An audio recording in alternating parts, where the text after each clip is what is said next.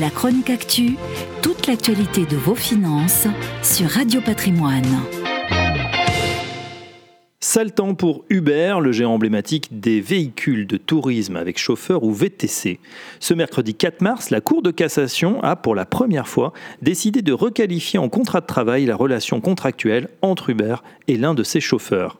Une décision qui n'est pas sans conséquence car elle risque de remettre en cause le modèle économique de la plateforme américaine et de ses concurrents français basés sur le même modèle.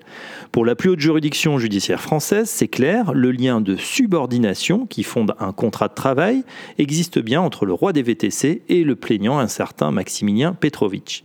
Celui-ci avait vu son compte résilié et avait alors engagé un bras de fer depuis trois ans. Le chauffeur qui a recours à l'application Uber ne se constitue pas sa propre clientèle, ne fixe pas librement ses tarifs et ne détermine pas les conditions d'exécution de sa prestation de transport, résume la Cour de cassation dans un communiqué, et de conclure, lors de la connexion à la plateforme, il existe un lien de subordination entre le chauffeur et la société. Or, et c'est là où le bas blesse, Uber a fondé tout son modèle économique sur sa capacité à employer des auto-entrepreneurs à la clé, ce sont des millions d'euros de charges salariales et patronales qui ne sont pas versées et en quelque sorte économisées par la plateforme.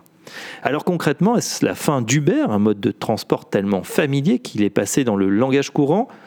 Il n'est pas question que les 30 000 chauffeurs Uber deviennent salariés du jour au lendemain.